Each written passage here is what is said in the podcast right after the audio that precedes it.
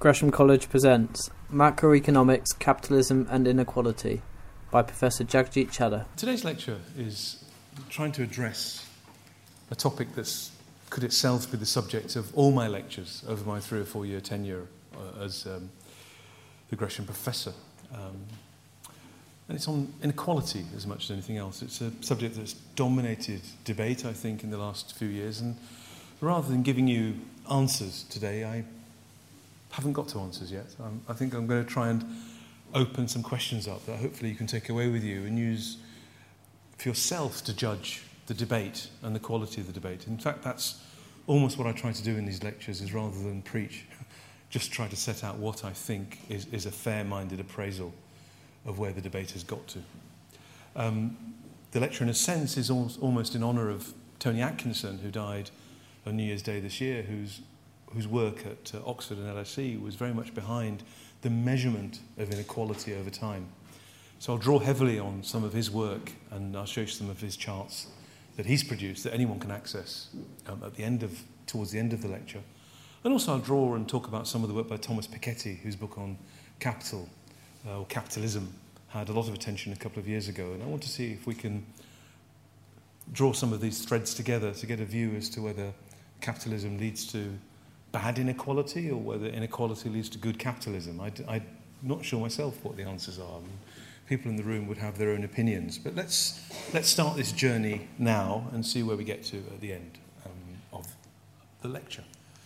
So I'll start with a quote from um, Tony Atkinson. This is um, in the second or third chapter of his book that was published in um, 2015 on inequality, what can be done. And it bears reading out. The concept of equality of opportunity is an attractive one, he writes. However, does it mean that inequality of outcome is irrelevant? In my view, the answer to this question is no.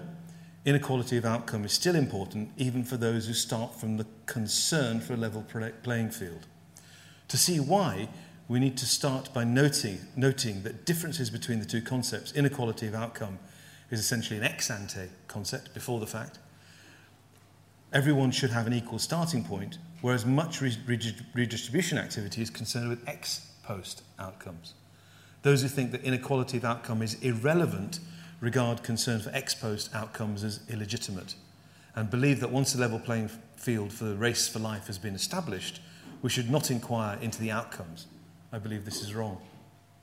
And I think, to put some words into his mouth, and I apologize if the words I put are wrong, but I think there's a dynamic view here in, in that if you're going to level up inequality of outcome into the next generation, because there are intergenerational issues, you might have to dwell quite hard on the question um, of, uh, uh, sorry, trying to level up um, inequality of, of, um, of uh, opportunity.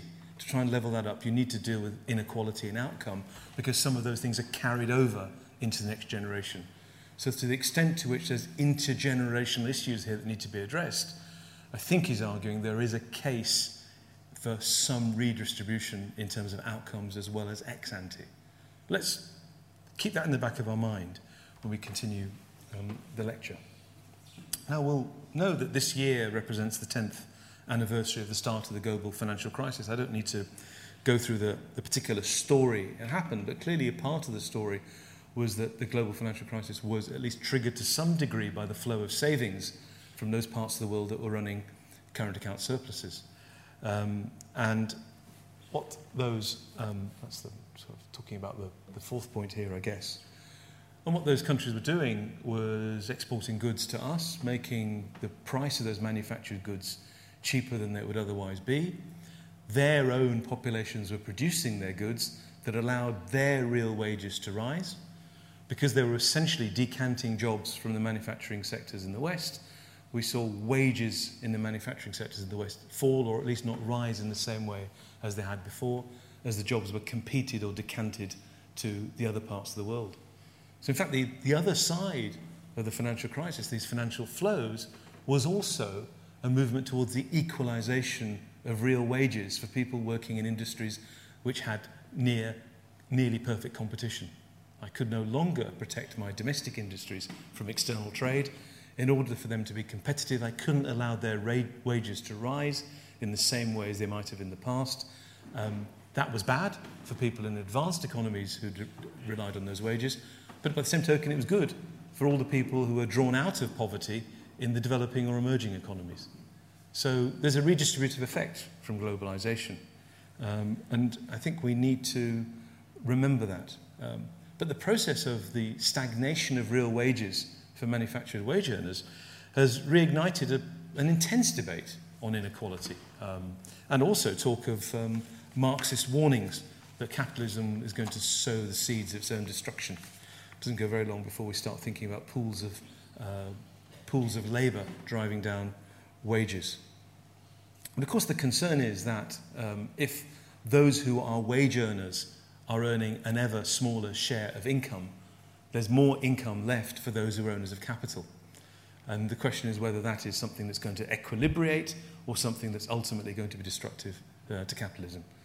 Please know I'm not sure I can answer that today, but this is the backdrop to the debate on inequality. And you can begin to understand the debate on inequality if you start to think about those people in their balance sheet who work um, and earn and live off their earnings, and those who have other forms of earnings, maybe own capital or land, and able to live off those. And actually, by and large, inequality can be thought of as very much driven by um, the factors of production that people own. If it's just their own labour or if it's capital and land, that puts them in, often in a different bracket. So we want to understand that if we possibly can. Um, the kind of optimistic view, which I have a bullet point there as one, is that there's a given amount of output in the economy that leads to a given amount of income and expenditure. And if interest rates can move sufficiently up or down, savings can equilibrate with investment, and the market will clear. The amount of goods and services produced will be consumed, and the economy will be at some full equilibrium level. Therefore, in that world, if that were true, what matters for people's standard of living is really their, their wage growth, which depends upon productivity growth, which depends upon long run growth in the economy. It's a pretty good approximation. If we want to understand how average living standards increase, what we need to understand is total factor productivity growth. And if that's the thing determining real wages, then the share of income will be fixed in terms of wages, but that income itself is growing over time with productivity. And that's the mechanism by which people are brought out of poverty. That's the optimistic view. The economy grows, and we grow along with it. Our share of the economy may be fixed, but the economy itself is growing over time through productivity. The more negative um, view is that, that, is, is that this process, which I've already outlined, leads to some distributional implications, where it, is, it may be possible, some people argue, for wage earners to hold an ever smaller fraction of that output, which would then mean um, they're going to be relatively poorer compared to those who own capital or land, or indeed that inequality may itself have de- deleterious impacts on growth in the sense in which it leads to a fractured society that itself cannot provide the jobs required to generate the production that would then lead to the income to lead to full employment. So it leads to fissures, possibly in capitalism. So I draw um, your attention to um, an earlier economic, political economist um, R.H. Tawney, writing in 1931, um, writing very much with, a, I think, a Marxist perspective, and not one that I, I share, but it's, the point nevertheless is interesting. Um, and he says, democracy is unstable as a political system as long as it remains a political system and nothing more, instead of being as it should be, he argues, not only a form of government, but a type of society, and a manner of life which is in harmony with that type. To make it a type of society requires an advance along two lines. It involves, in the first place, the resolute elimination of all forms of special privilege, which favour some groups and depress others, whether their source be differences of environment, of education, or of pecuniary income. It involves, in the second place, the conversion of economic power, now often an irresponsible tyrant, into a servant of society, working within clearly defined limits and accountable for its actions to a public authority. Clearly, you've got some views there about nationalisation, I think, if I'm not reading too much into it. This is written in 1931 before that process started, but you can imagine here some sense in which uh, private activity is driven towards the state. I don't want to go into that um, particularly, but you can imagine a world in which you've got uh, new industries that are very productive, older industries that are getting less productive, that are threatened by globalization, that then, if they're able to entrench their power in the political system, may be able to prevent the generation of new industries replacing them. And that's maybe because of uh, banking forbearance and the lack of cycling of employment into new industries in the last 10 years may have been part of the process we've seen, where old industries have been frozen by low interest rates rather than their capital being regenerated to younger and new entrepreneurs. Let me, after these introductory remarks, I think go on um, to further make some points as to why distributions may matter. Now, we're familiar, or I think people here of my generation, we're familiar with people talking about policy or, or the budget in terms of that mythical normal family, two, two carers and two children, or, or somebody at the middle. That mythical being is even becoming even more mythical over time. It's very hard to find those kinds of families anymore. And uh, so increasingly people are thinking uh, about policy in terms of distributions uh, or, or people in different parts of the income level. And this idea, this, this thought process, has come to a head in a lot of work done recently as people tried to understand um, the vote share at last year's referendum. There's a lot of work um, been done. Let me just explain this axis. This work is done by uh, colleagues at uh, University of Warwick, Becker et al.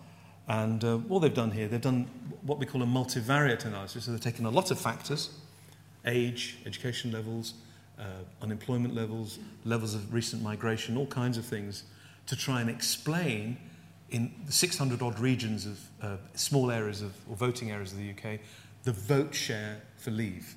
Now, I'm not making any statement here about what, why or whether it's a good thing to have voted to leave or not. I'm just trying to say that people are trying to understand the share rather than anything else. And what they're doing here is they're scattering so the scatter itself is clearly a relationship between two variables and it may not look terribly strong. But when you have a multiple regression, you put lots of variables in, you're able to condition on those other variables. And when you condition on all those variables, this particular thing seems very important to them. And the axis reads uh, education and skills deprivation average rank. So, well, I, I don't mean anything. It's a paper that has a measurement index of level of education skills deprivation. So it would look at. Um, no, you, you, have a, you have a measure of uh, people's um, education level and skill level in terms of years of schooling, and depending upon the measure, you put them in the rank um, that ranges from um, uh, minus three to plus two, and then you see the relationship between the rank in the regions of the UK against the uh, vote to leave. So it's just an index. It's not not, nobody's being, in a sense, deprived to construct this index. It's a measurement of. The, sorry? Well, it's a rank, so yes. Uh, so the zero is, is uh, a median level.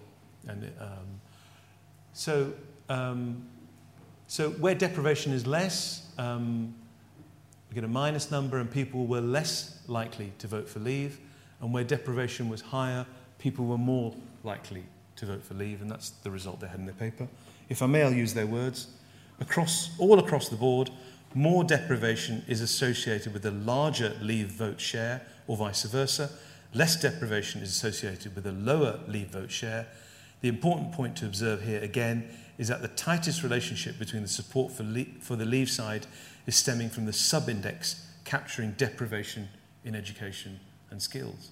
So if we want to understand the signal, the message being sent by the people after year's referendum, we have to possibly understand the distribution. It won't be enough just to understand the average level of um, educational skills attainment. Indeed, we can go further. Um, this is some work done by my colleague at the National Institute, um, Oriol Carreras. And done here is just take the income distribution and split families into the bottom 10 percentile all the way up to the top 10 percentile and looked at what expenditure components they spend um, their income on. So to make this very easy, if we look at the bottom 10 percentile, they're spending over 20% of their income on food, drinks, and clothing, and the best part of 50% if we add in housing, fuel, uh, and power. And if we look at the top 10 percentile, they're spending around 20% on those two categories. Uh, that by itself is interesting. We've got some idea, therefore, if the prices of these things change, what the impact is on their own ability to buy goods and services with the income that they have. And it turns out that the inflation sh- shock we're about to suffer, you recall towards the end of last year, sterling fell by some 15%. That drives up the price of imported goods and leads to a temporary inflation that we're going to see this year, uh, probably 3% or more uh, by the end of this year. And the interesting question is yes, that's an average inflation rate. What does it mean for these different families? And we can look at these different expenditure components and try to understand what fraction of those expenditures depend on imported goods as opposed to domestically produced goods. And it turns out that the, the poorer households spend more of their income on goods that have a high import intensity compared to more well off households. That then means that a given increase in inflation is more damaging to the income, um, to the real income of poorer households as compared to more well off households. And, and maybe I'm going a step too far, if we imagine there was some relationship between being at the lower end of the income distribution and having uh, deprivation in skills and education, we then see that the people in general who voted to leave the European Union and, and the country in general is now going to suffer an inflation shock are going to be more worse off as a result of that choice in the short run than those who tended to vote to stay in. And I'm not therefore saying it was a mistake to vote that way. I'm simply describing the outcome that we need to understand. Um, that's going to be uh, more damaging for people who are poorer. And this is the kind of calculation that economists are concerned about. It's a question of the distribution. If we were just interested in the median, we'd be looking at some point here. But that doesn't capture the story for us. And we can go on further. In fact, um, Chancellor Hammond's first, um, he said final autumn statement uh, in November restarted, do excuse me, um, a depiction of policy, again, not using that mythical household of two, uh, two carers and two children, but to look at the impact of the policies announced on this same decile. I can see that the impacts of the policy announced in this uh, in a particular year um, have positive effects in the, the lower income groups and more negative effects at the higher income groups. I'm not going to talk about the magnitude or whether it's important. I'm saying that increasingly we have to think about policy in terms of distributional effects, not just, again, at the median. We have to think about the way that works. Now, matters um, very much that we um, think hard about the um, excuse me, think hard about the um,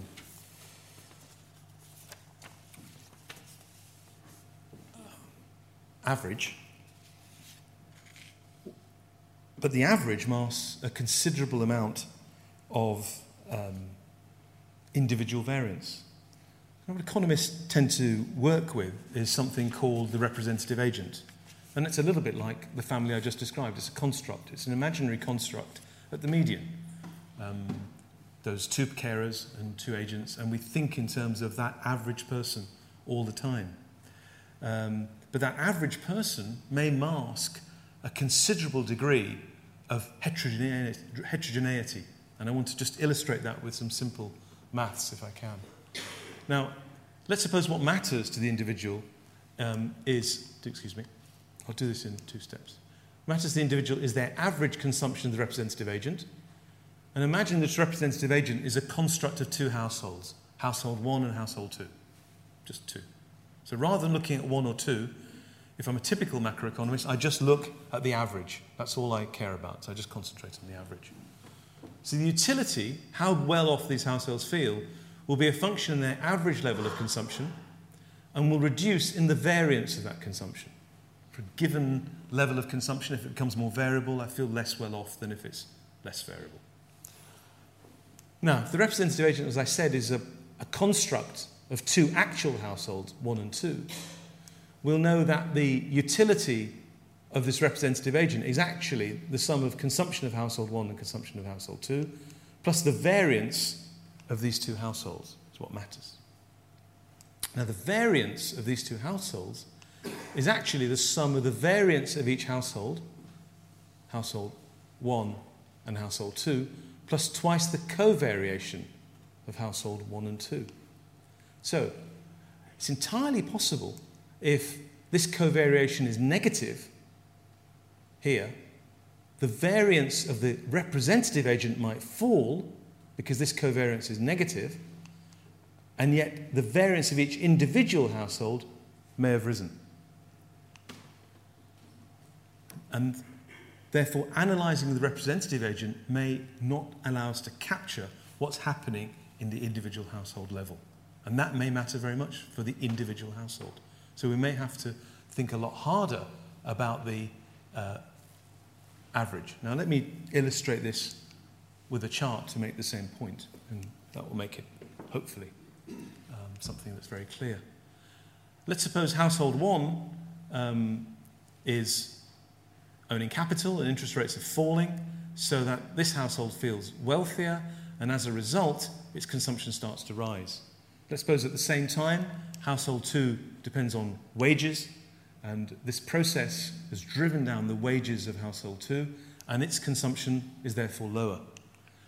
The average, of course, is this point here. And if I study the average, it may well look as though the average is better off over time. And I may not think there's any need for any policy response. It looks like things are getting better. But the negative relationship is such that these guys are tremendously better off, and these guys are, at least for some fraction of this period, worse off. Let's assume there's some policies that converge later on, but let's just take this momentary point here. Now, it might be that these guys that are tr- tremendously worse off will need some policy attention that we'd be ignoring if we're not looking at inequality and concentrating only on this average. Now, macroeconomists would tend to ignore the question of distribution by arguing that there was risk, risk sharing by which I mean household one and household two had somehow written a contract with each other that said, if I got a good shock, I would share it with you in terms of the deviation from the mean. And if I got a bad shock, I would trust you to give me the money because I know in the future it could go the other way around. A moment's thought would tell you that's not something that's very enforceable. And so over time, people maybe turn to the state as an imperfect insurance mechanism rather so through taxes or redistribution or education. And these are, in a sense, all mechanisms that have either ex ante or ex post risk sharing attached to them. So when Tony Atkinson talks about get, creating a level playing field, either an ex ante or an ex post sense, he's talking about mechanisms that enforce risk sharing. Now, they're not perfect. And because they're not perfect, we have to think hard about the distribution. If I may, I'll follow up with one more example. Then we'll look at some nice charts. Some more nice charts. So, um, here we have interest rates, and here we have people I'm going to call borrowers. A little bit like, not those little people in TV, I mean, people who are borrowing in order to finance their marginal consumption. Um, you can think of them as like these guys. They need to borrow to get to that consumption level. And these guys you can think of as savers they're saving excess. And these borrowers have uh, increasing demand. They're going to borrow more when interest rates are lower. That's all we have to know. Savers will save more when interest rates are higher. And if the market clears, as I said some moments ago, savings will equal the amount that needs to be borrowed, and the market will clear at some consumption level. Now, we start from that point, and let's suppose um, there's some cost of the savers and borrowers finding each other. Just some hidden cost. You have to set up a bank, or you have to stand in the street till you find someone, and that's all costly. It's not a costless interchange. If it's not a costless interchange and the cost change from zero to something, let's call this a wedge. We can also think of this the margin between risk free interest rates and the rates that we borrow at in the marketplace. If I go to the bank and ask for money without security, they're going to want to charge me, what, 10% or something? Because the bank is borrowing at a quarter of a percent, so making quite a good turn on that. That's the turn I'm talking about here. And if we go to this world here, from this world here, what you'll notice is that the consumption of the borrowers has fallen from this point to this point here. Their consumption has gone down. The savings allocated from the savers has also fallen, which means that their consumption has gone up. They don't have to save so much anymore. So neg- it induces a negative relationship. This increase in the wedge has led to the consumption of borrowers falling and the consumption of savers rising. Exactly the negative relationship I'm talking about. On average, the level of consumption is the same. But these guys are worse off, and these guys arguably are better off. And that might have distributional consequences. So if we start to say that banks have to be more careful in how they lend, that's something that may impact on borrowers or people who want to buy their first house, for example, whatever else it might be. And that may be another factor in explaining the general level of dissatisfaction if things are harder for poorer people to do things than they were before. So there's my set of illustrations. I'll, let's go to some pretty charts. These um, first two charts are uh, from Piketty and they relate to the US, and this is income inequality. And I just want to show some long run trends, see if we can extract some stories from it that make sense to us um, as, as, as, a bunch of people. Um, just in case you can't read it, this is the share of the top decile in national income. So you take the top 10% of people and you ask what share of overall income do they get? You can see when this data starts in 1910, it's about 40%. And you can see during the 20s um, and by the start of World War II, it was about 45%. You get this large fall to around 30%, where it stabilized in what we might think of as the golden period of post war growth. And then from 1980 onwards, you get this climb from just under 35 up to about 50%, which is adjusted a little bit after the financial crisis. Let me just make one point that a lot of people make in error. The families here are not the same as the families here. It's not the same people. All they're doing at every year in time is asking ourselves if we were in the top 10%, how much of overall income would we get? It's not saying that we're not tracking the same top 10% from 1910 and asking how much they get today. It might sound obvious, but it's a very important point. Because you can do work to understand how much of the previous generation's income explains the next generation's income. And that work suggests it's about 30%. So that means that if we go from point to point, only 30%, if the numbers are right, okay, you know, everything is estimated with some error. But if the numbers are right, the set of families here are only represented by 30% of them are still in place here. And you don't have to raise 30% to a very high power to get to zero. So, despite the fact we may be concerned in any one cross section of a high fraction of people, uh, sorry, a small fraction of people holding a relatively high level of the overall income distribution, we need to remember that those people are churning year on year. That's a statistic that is not typically shown at the same time. It, it ought. Please. there's some general work trying to understand these things, but of course the work depends very much on data availability, so it's very much dependent on advanced to country analysis. But typically you'll find, I've looked at a number of studies and my kind of look at the meta number is 30%.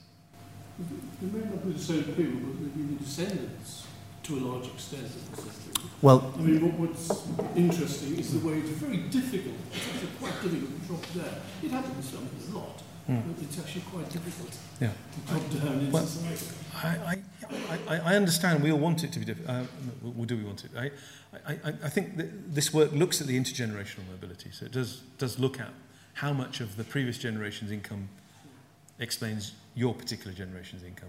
It's a number that's less than a half, it seems to me. But you're right, there is some persistence.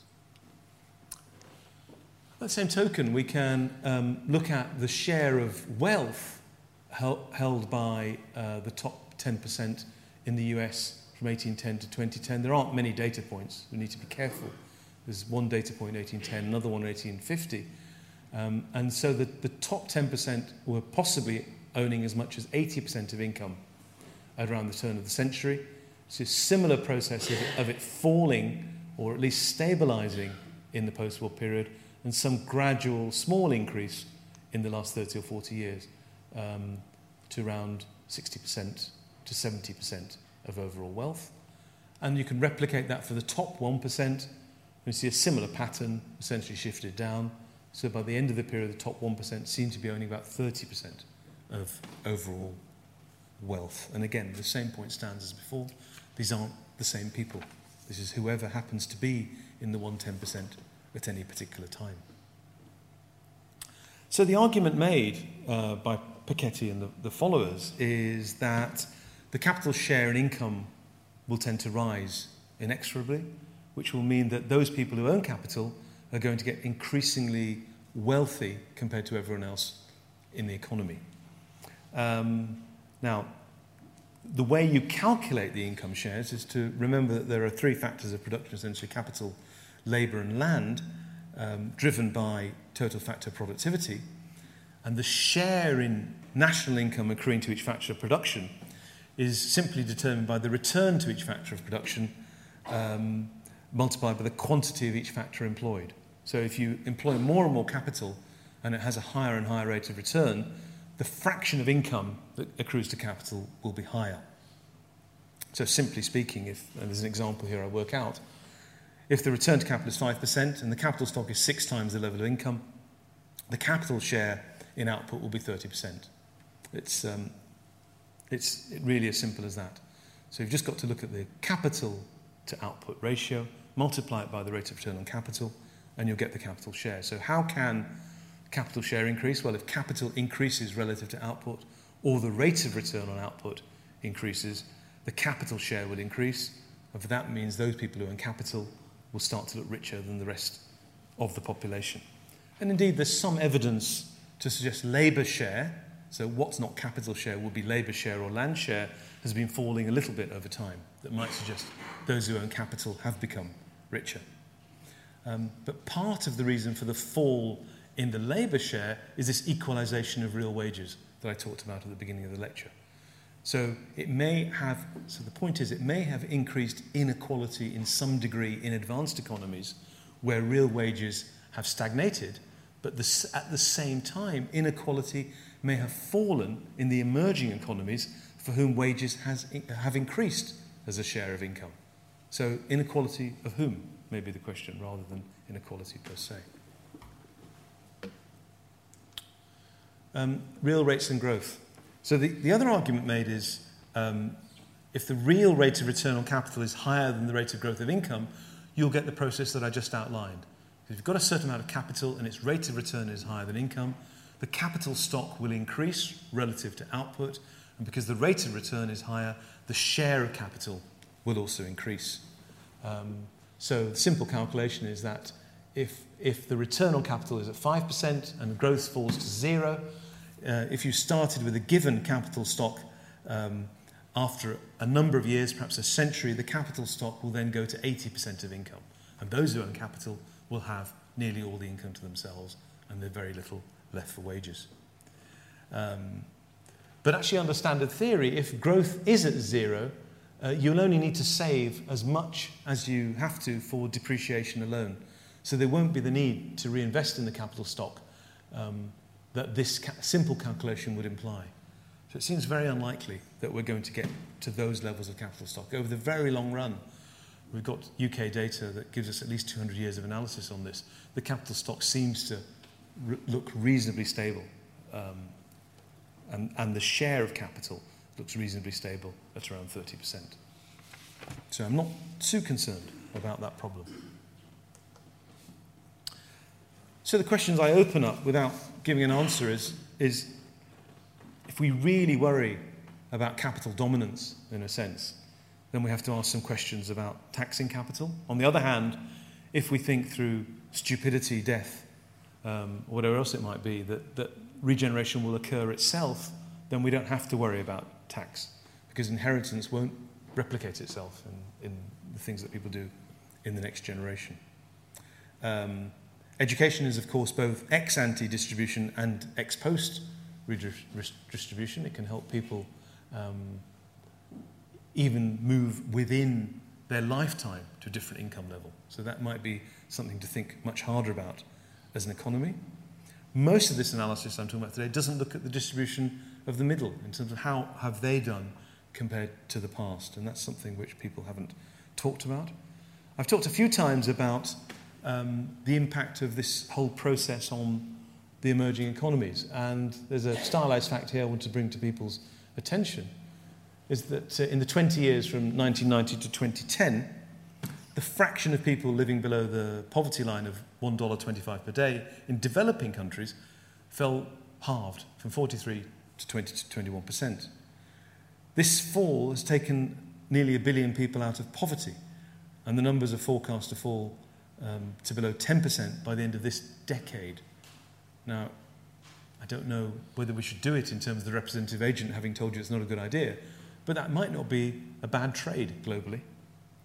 Um, if that means a little bit more inequality here has led to a massive change in inequality in other parts of the world, that may be something you want to accept. It may be something you don't want to accept. I'm open. I've got no decision. But think globally. Uh, there may be some um, interesting points to make there. I've already made the point about these charts not showing the same people year after year. I'm now going to talk about the UK trends, which are slightly different. And they're talked about casually, but without people necessarily having looked at the results. And before doing that, I just want to remind you what a Gini coefficient is. Um, you could take that away um, with you.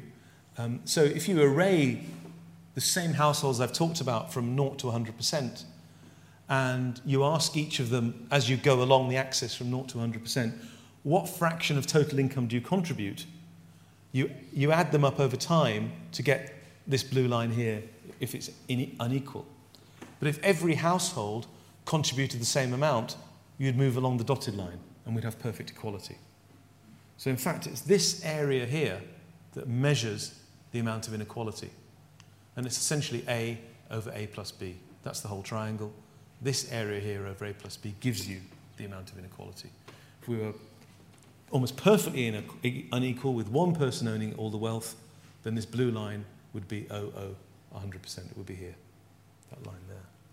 So the next things I'm going to show, the next graph is going to show the Gini coefficients for the UK and give you an idea of, of what has happened here. Um, this is data from Atkinson. This starts here in uh, about 1960.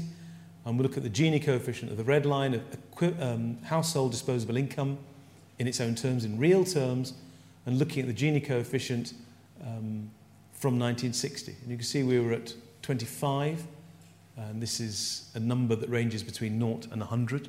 So you can see relatively uh, equal.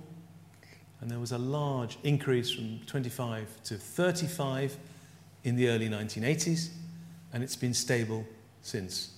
I shan't say falling slightly, that seems inappropriate. These look to me insignificantly different from each other. So, the interesting thing to me is that if there has been considerable talk about the increase in, in income inequality in the UK in the last few years, but what there has been actually happened quite strongly nearly 40 years ago, over 30 years ago. Maybe it's taken this much, this much time for us to realize it. Or maybe there are other measures we have to look at. So let's see what else we've got. We can look at the, um, this is the UK top income shares. Um, and we're just looking at the, the top 1% in gross income. And almost similarly to the Gini coefficient, telling a, a similar story, you're seeing this falling, or at least falling, in the immediate post war period. And again, you're seeing in the, um, throughout the 80s an increase from some 5% to 15%, and subsequently a little bit of a fall. But this large increase again happened in the 80s. So, beginning of this period, um, towards the end of the 70s, the top 1% of income had about 5% of income, and then by the end of the 90s, it was 15%. Quite a, quite a rapid increase. So maybe some of the inequality debate might be being best directed rather than the whole distribution. Maybe it's the people at the very top, the very top sliver who seem to be pulling away, rather than there being inequality across the board, which is what the Gini coefficient is measuring. Remember, that's looking at the whole distribution. I'm just showing here the top percentile. Two different um, charts here. Um, the first one is rather than income is wealth, wealth is permanent income. Um, you can see a long run trend in fall. We can get the first measure of this in the 1920s. And the one top 1% held about 40% of wealth in, uh, in the immediate period after World War I. And this has fallen as almost a trend, a slight blip here, but it's fallen from 40% to just over 15% over the 20th century. Uh, remarkable reduction in the inequality of held, wealth held by the top um, 1%. And slightly different measure, so I just want to go into a different space rather than wealth. If we look at um, fraction of households um, below 60% of the median. So if you take the median income, which is that point in the middle, and you take 60% of it, we're looking at how many households are below that 60% of the median. And in, um, again, the immediate post war period, like the Gini coefficient, it was low. There was an increase in the early 80s, as, it, as remember the high levels of unemployment we had at that time? Well, I do, some of you may not have been born. Um, high levels of unemployment driving up uh, the fraction of households under 60% of the median from just over 10% to nearly uh, to over 20%. But you can see as, as employment levels have been relatively high in that subsequent period, it's fallen back to just over 15%. I'm not saying that's enough. I'm simply describing the trends here. I'm not making overall welfare statements. Um, and then if we look at the top decile as a percentage of the median, this is back to my point about the extremes. If we look at the top 10% as how many more times than the median do they get paid? We look at 1950, they were getting about one and a half times the median, and by now they're over two times the median. So if you have got human capital, or you're lucky, or you inherit a firm from your mother or father, whatever else it may be, you're now going to be pulling away from the median more than you did in the past. So I think the distribution is getting stretched as well as um, anything else.